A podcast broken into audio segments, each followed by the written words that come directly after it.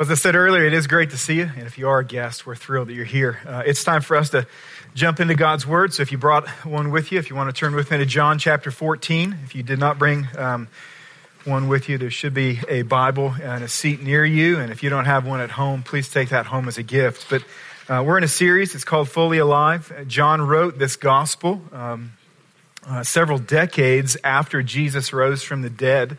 Uh, and he tells us exactly why. He says, I've written down these things so that you might believe that Jesus is the Christ, the Son of God, and in believing that, that you might have life in his name, full life, abundant life. And so uh, it, it is, uh, it's always a joy to, um, uh, to read this book because it's written with our best intent. And so I want to ask you, if you would, let's bow and let's pray together. Father in heaven, uh, as we open up your word this morning, we pray that it would come alive to our hearts. What a passage that many of us have read, perhaps several times. We, we pray, God, that you would uh, give fresh color to our hearts as we read. We thank you for the promise, Lord. Uh, Lord, the promises that we see in this that are specifically anchored uh, to, to fight worry in a troubled heart. And I pray for those in the room uh, who whose heart, uh, even this morning, is shaken, it's troubled, as well as for those in the room uh, who will uh, walk through something this next week or this next month that will trouble their heart, that you would use this text, God, to teach us, uh, to comfort us, to give us hope and joy. Uh, as we walk before you. And so, would you be our teacher? Would you speak through weakness? And God, would you give us belief in what we read? And we pray this in Jesus' name. Amen. Well, just a little bit more than a year ago, just uh, just a few weeks before I became uh, the uh, well, before I uh, before I had this job, right?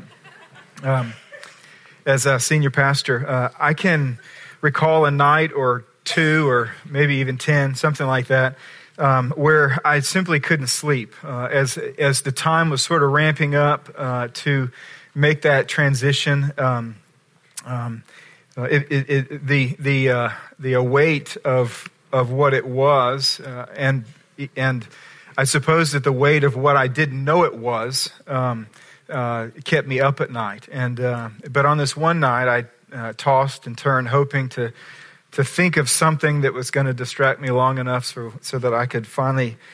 Um, sleep, um, but that powerful stream of anxious fears just seemed to trickle through my heart.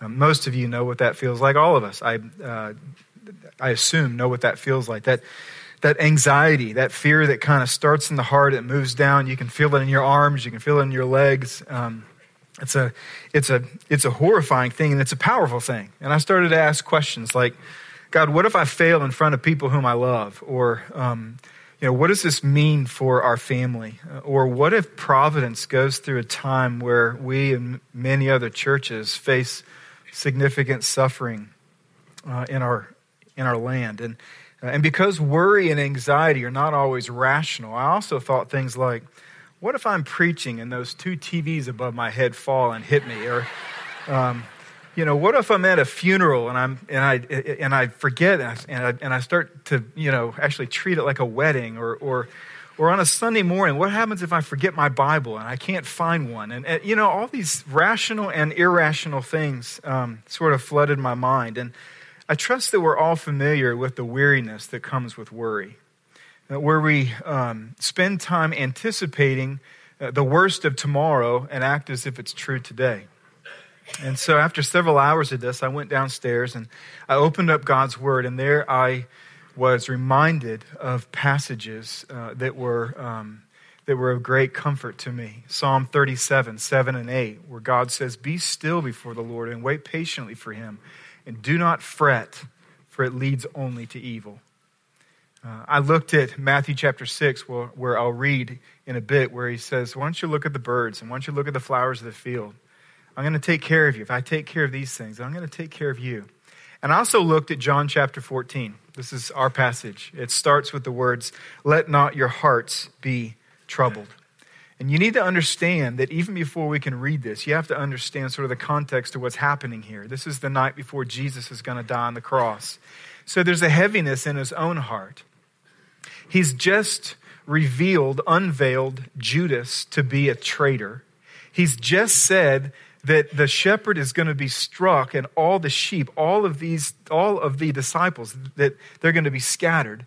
And he's just said that Peter, who was the leader of those disciples, that he would deny Jesus three times before the sun came up.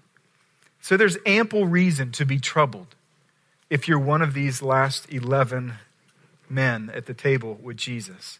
And this is what he says to them Let not your hearts be troubled. Believe in God and believe also in me. In my Father's house are many rooms. If it were not so, would I have told you that I go to prepare a place for you? And if I go and prepare a place for you, I will come again and will take you to myself, that where I am, you may be also. And you know the way where I'm going. And Thomas said to him, Lord, we don't know where you're going. How can we know the way? And Jesus said to him, I am the way and the truth and the life. No one comes to the Father except through me. If you have known me, you would have known my Father also. From now on, you do know him and have seen him. Philip said to him, Lord, show us the Father, and it is enough for us. And Jesus said to him, Have I been with you so long, and you still do not know me, Philip?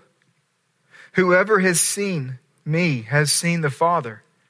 How can you say, Show us the Father? Do you not believe that I am in the Father and the Father is in me? The words that I say to you, I do not speak on my own authority, but the Father who dwells in me does his works. Believe that I am in the Father and the Father is in me, or else believe on account of the works themselves. Truly, truly, I say to you, whoever believes in me will also do the works that I do, and greater works than these will he do, because I am going to the Father. Whatever you ask in my name, this I will do, that the Father may be glorified in the Son. If you ask me anything in my name, I will do it. Now, we're going to stop there simply because of time. But next week, we're going to do this message part two, right? Because what you find is if you keep looking in John chapter 14, verse 27, he says, Peace I leave with you, my peace I give to you, not as the world gives, do I give you. Let not your hearts be troubled. And so we're going to cut him off right in the middle of his message of reasons why you can believe in me and why that belief is effectual to work in your heart so that you don't have to live your days fretting and anxious and worried about your life. Jesus starts and he simply says, Let not your hearts be troubled. It's really important, the word structure there, because he says that you are a decision maker in the process. You're the one who holds the reins. You're not a victim of your heart, you're the controller of your heart. Let not your hearts be troubled. You see, during uncertainty in our life, our hearts are sort of like this picture. It's like a team of wild horses that want to run as fast as we possibly can, imagining tomorrow's potential problems and treating them as if they're true today. Sensing that this was what was taking place in the life of his 11 remaining disciples, Jesus says, Guys, right now, I need you to grab the reins that are tied to your heart. Don't let it run wild. Even you, Peter, I've just told you that before the night come the, the, the, the uh, sun rises in the morning. I've already told you that you're going to deny me three times. And even you peter right now rein your heart in or it will rein you in. Let not your hearts be troubled.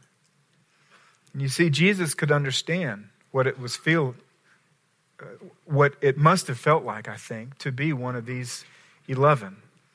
I think John has gone through great lengths to show us that he can empathize with us in our troubled hearts.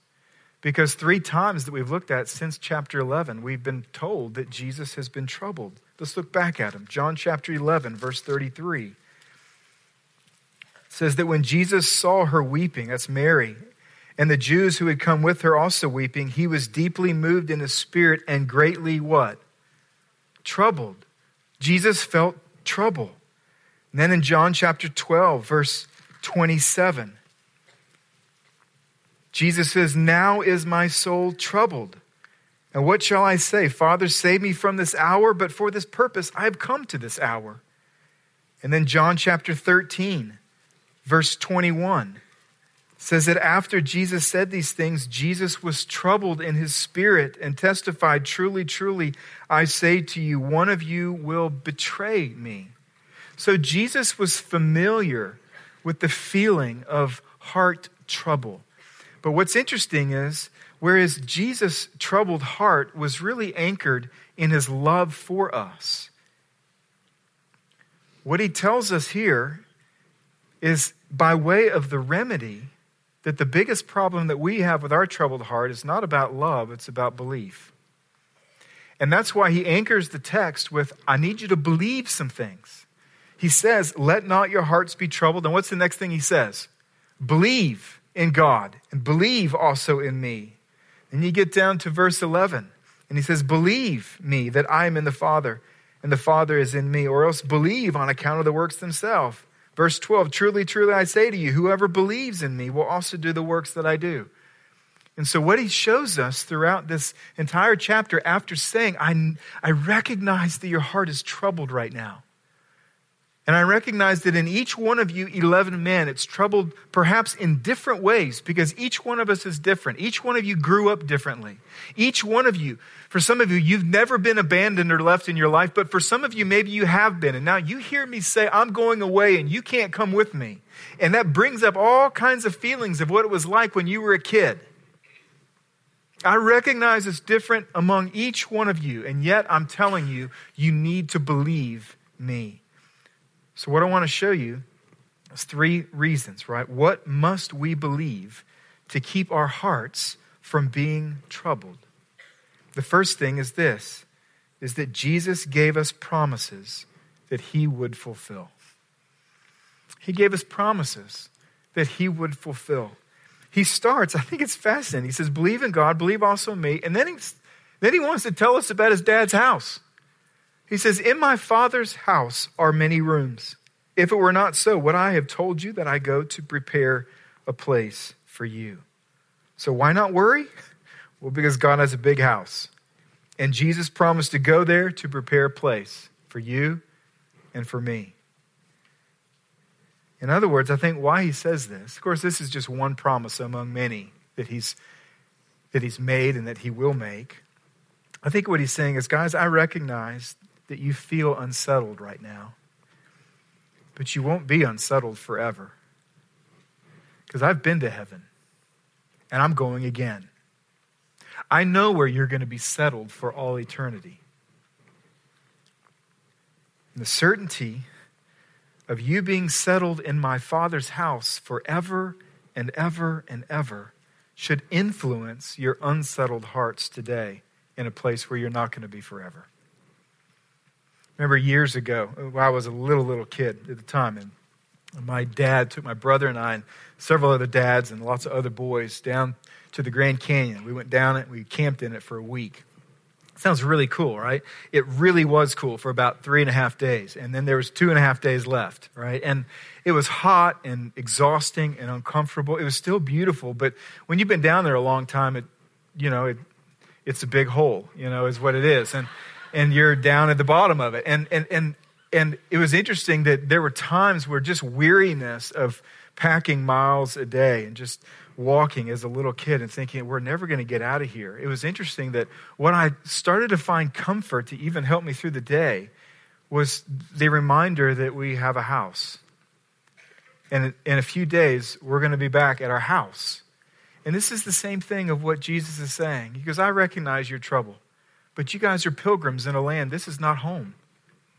These troubles won't last forever. And I'm going to go and I'm going to take care of you. I'm going to make sure that you have a place. And then he says this if I go and prepare a place for you, I will come again and take you to be with myself, that where I am, you may be also. So notice the focus shifts from a place to a person. You see, heaven is where Jesus is at. He says, I'm going to bring you to be with me. And this is your ultimate treasure. Okay, heaven is not the treasure of the redeemed. Jesus is the treasure of the redeemed. If Jesus wasn't in heaven, heaven wouldn't be heaven. What he's saying is, I'm going to be with you. I'm going to come back and I'm going to bring you to be with me because ultimately I am your greatest treasure. I'm going to return to take you to myself.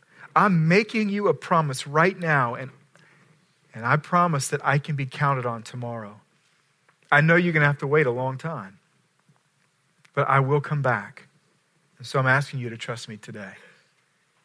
In Matthew chapter 6, Jesus says, Do not be anxious about your life, what you will eat or what you will drink, nor about your body, what you will put on, meaning clothes.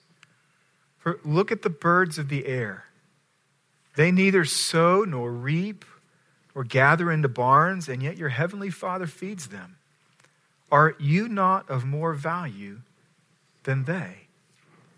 It's interesting that Jesus literally tells us to stop reading and to think about a bird. So let's do that, okay? Here's a bird, and there's his lunch. We may look at that and says that's gross, right? But that represents God's faithfulness right there. God tells us that when you look at this picture and when you walk around in the morning or at night and you see birds flying around and they're feeding their young, that that portrait is supposed to teach you and I something about God. And what the birds show us is that the birds do not fret about the day of God's demise. They don't hoard for the day of God's unfaithfulness. No, they teach us that God will be faithful tomorrow so we can trust Him today. We can rest today and we can sleep tonight because God will be God tomorrow and all the promises that He's made to us, they will be fulfilled in our life because of Jesus. And so, Providence, let's fix our minds on the promises of God. Let's fix our minds on the promises of God.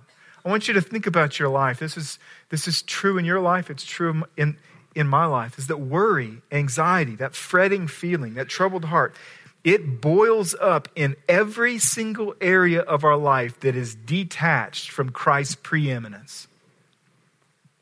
And that is why when you start to feel worry surface in your heart and begin to percolate and boil, we must make God king over that area once again. We must yield ourselves to him. This is why the psalmist says this. Psalm 56, verse 3 says, When I am afraid, I put my trust in you. He doesn't say, I'm never afraid. He says that when fear begins to surface in my heart, it's proof that I'm not trusting God in that area. It's proof that, that, that anxiety is boiling up in this area. And so that is the marker, that's the alarm clock that God has given me to say, now it's the time to come back under my hand, under my preeminence in that area of your life, whether it's finances, whether it's relationships, whether it's your children, whether it's your marriage, whatever it is. When I'm afraid, all right, now it's time to put my trust in the Lord. You see, if your windshield is like this windshield and it's splattered with mud and you simply can't see out of it, you and I don't decide at that moment that now's the time to sell the car. No, what we do is we stop and we wipe off the windshield. It's the same thing with anxiety. When mud splatters up and you become anxious about a big decision that you have to make, and the windshield is unclear, right? You, you can't look through it to, like to really be able to see, that's when you have to stop and you got to pour water over the windshield. You have to remove the anxiety by saying, you know what? God made a promise in Psalm 32, verse 8. God said, I will instruct you and teach you the way you should go. God, the creator of the universe, the author of truth, has promised that if I'll yield myself to him and not lean on my own understanding, he's going to direct my paths. He made a promise to do that. And so I don't need to worry about that decision that I need to make two days from now. I need to think about it, and I need to make him king over it and say, God, I just want your will to be done. You've promised to make it clear. When you become anxious about aging, most of us do in life at some point in time, you need to remember Isaiah 64, verse 4 says, Even to your old age, I am he, and to gray hairs, I will carry you. Praise God for the gray hairs, right?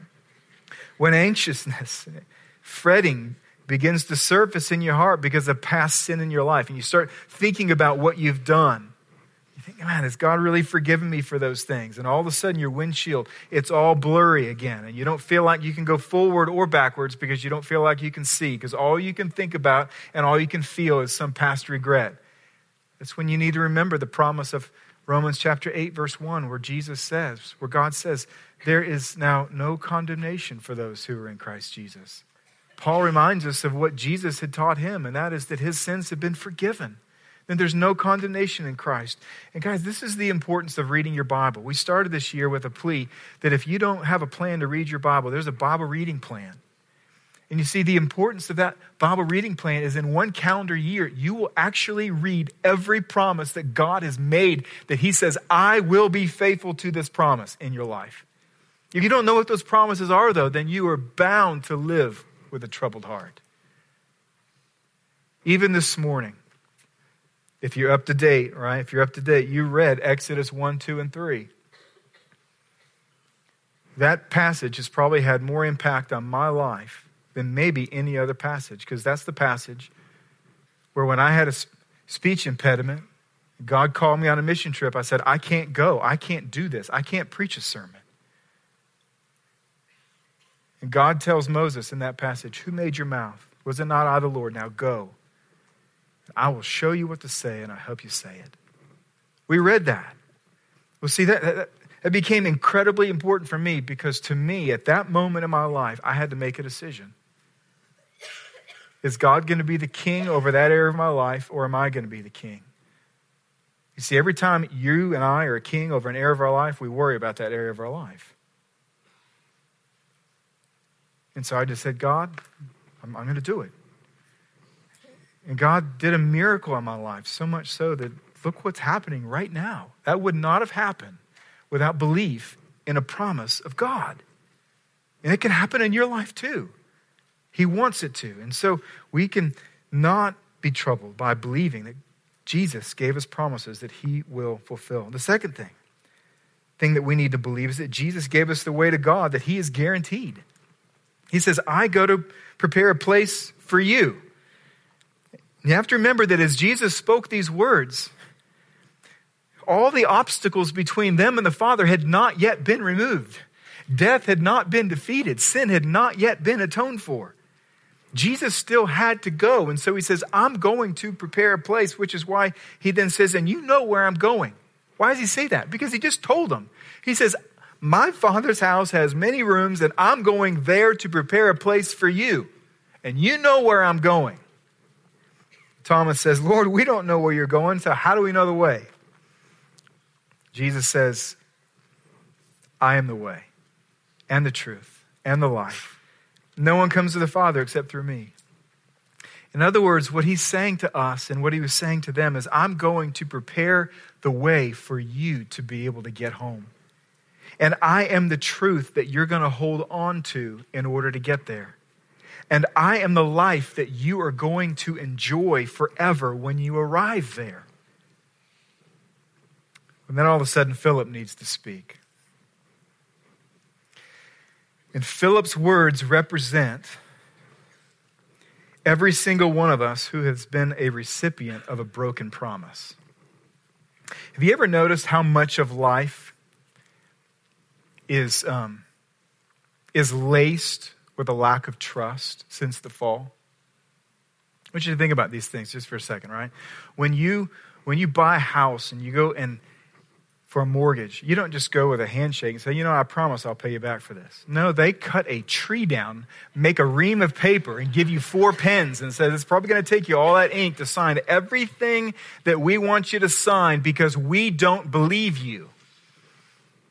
So we're going to actually create all of this paperwork you see, in the Garden of Eden, had mankind never sinned, we wouldn't be cutting down trees to verify our reliability.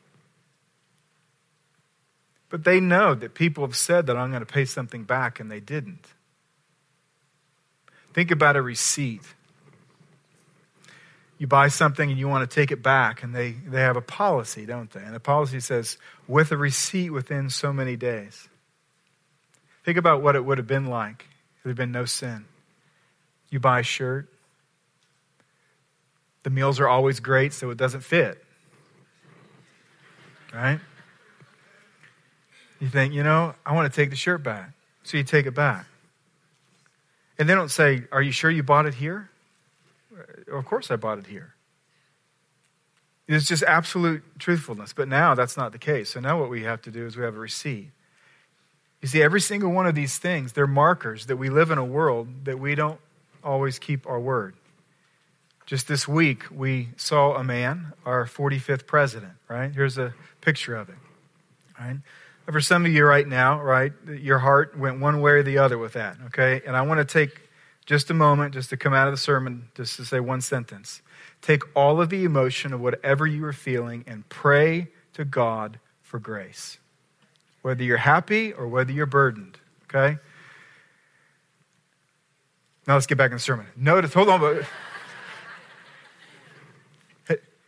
Notice where his left hand is. Why is it on a Bible? Well, it's because it's what we do. Why do we do that? Because what we're saying is, and everyone, all you, you can actually go back and see portraits of George Washington with his hand on a Bible. You go to court and you got to put a hand on a Bible. Why do we do that? What we're saying is, I don't know if I can trust you, but if you're telling me that you're going to promise to tell the truth, and if all the curses of what it says within this book would fall upon the person that it's not truthful, it's leverage, you see. Now, let's get back to what he says. Philip says this Philip needs some leverage. He says, Jesus, this, you're the way, the truth, and the life. You're saying this, but we need proof of purchase here. So he says, I'll tell you what, just show us the Father, and it's enough for us. You say you can get me to the Father. I tell you what, you show me the Father, and I'll believe. I won't be troubled tonight. Jesus, eternity's at stake. We need some guarantee. It's an amazing thing that he says to him on this night. And likely wounded in his own heart, Jesus says, Have I been with you so long and you still do not know me? And then, six different times in the next four verses, Jesus says something that correlates to whoever has seen me has seen the Father. Verse 7 If you've known me, you would have known my Father also. From now on, you do know him and you have seen him. In other words, what Jesus says to Philip is this He says, Philip, I know this mystifies your mind, but I am with God and I am God. This is what we learned in the first verse in John, John 1 1. In the beginning was the Word, and the Word was with God, and the Word was God. He says, I know this mystifies your mind, but I'm the second member of the Trinity. My Father, my Spirit, and me, we all make up one God. I created you. I sustain you. I will be your final judge at the end. You want a guarantee? I'm your guarantee.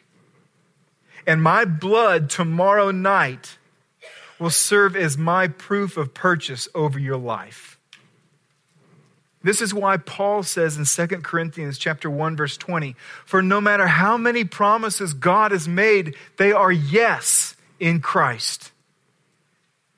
He validates them. He guarantees them. And so let's as a family trust Christ and his promises. If you've never trusted Jesus as your savior, we want to exhort you as a church family is there any reason why you would not, at this moment, turn from your sin and say, God, I, I can't do this on my own, but I believe in Jesus Christ, who came to this earth, who died for your sin and for my sin. He was buried in a grave, and then he rose from the dead. You see, for you and for me, we all have a debt with God that we can't pay off. And so God sent his son to pay that debt for you and for me. And for those of us who do know Christ, Christ says that I'm the guarantee of all God's promises. And the reason is because I'm God. I made all those promises. So if you're troubled in your heart today, believe I'm going to get you home. You got to believe me. Let your hearts rest. The third thing I think that Jesus wants us to believe in order for our hearts not to be troubled is this is that Jesus gave us a ministry that he will empower. In verses 12 through 14, Jesus says, Whoever believes in me will also do the works that I do. So immediately, you need to put aside any thinking that says, well, this is for the super spiritual Christians. This is for the missionaries in the bunch. This is for the pastors and the theologians. No, Jesus says, whoever believes in me. Do you believe in Jesus? Then you will be able to do the works that Jesus has done. It's for all of us.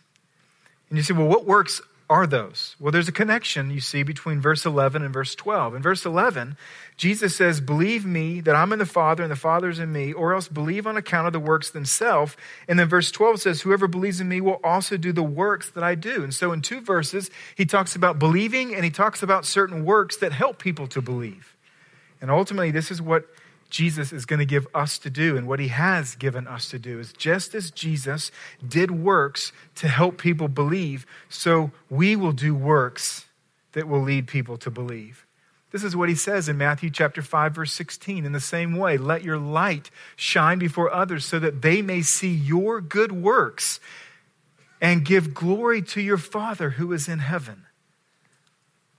You see Jesus takes it a step further and he says, Greater works than these will he do because I'm going to the Father. Well, Jesus said fed 5,000 families. So does this mean that we're going to miraculously feed 5,001? Well, probably not. So what does it mean?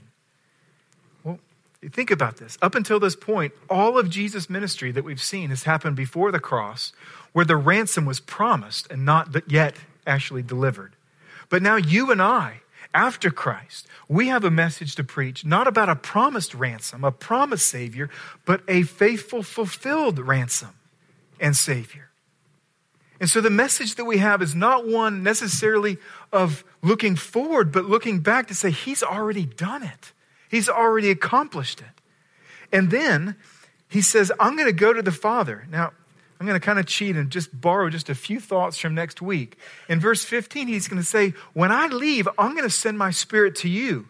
And this will be ultimately to your great advantage because whereas I have been walking with you through Judea, when the Holy Spirit comes, he's going to walk in you.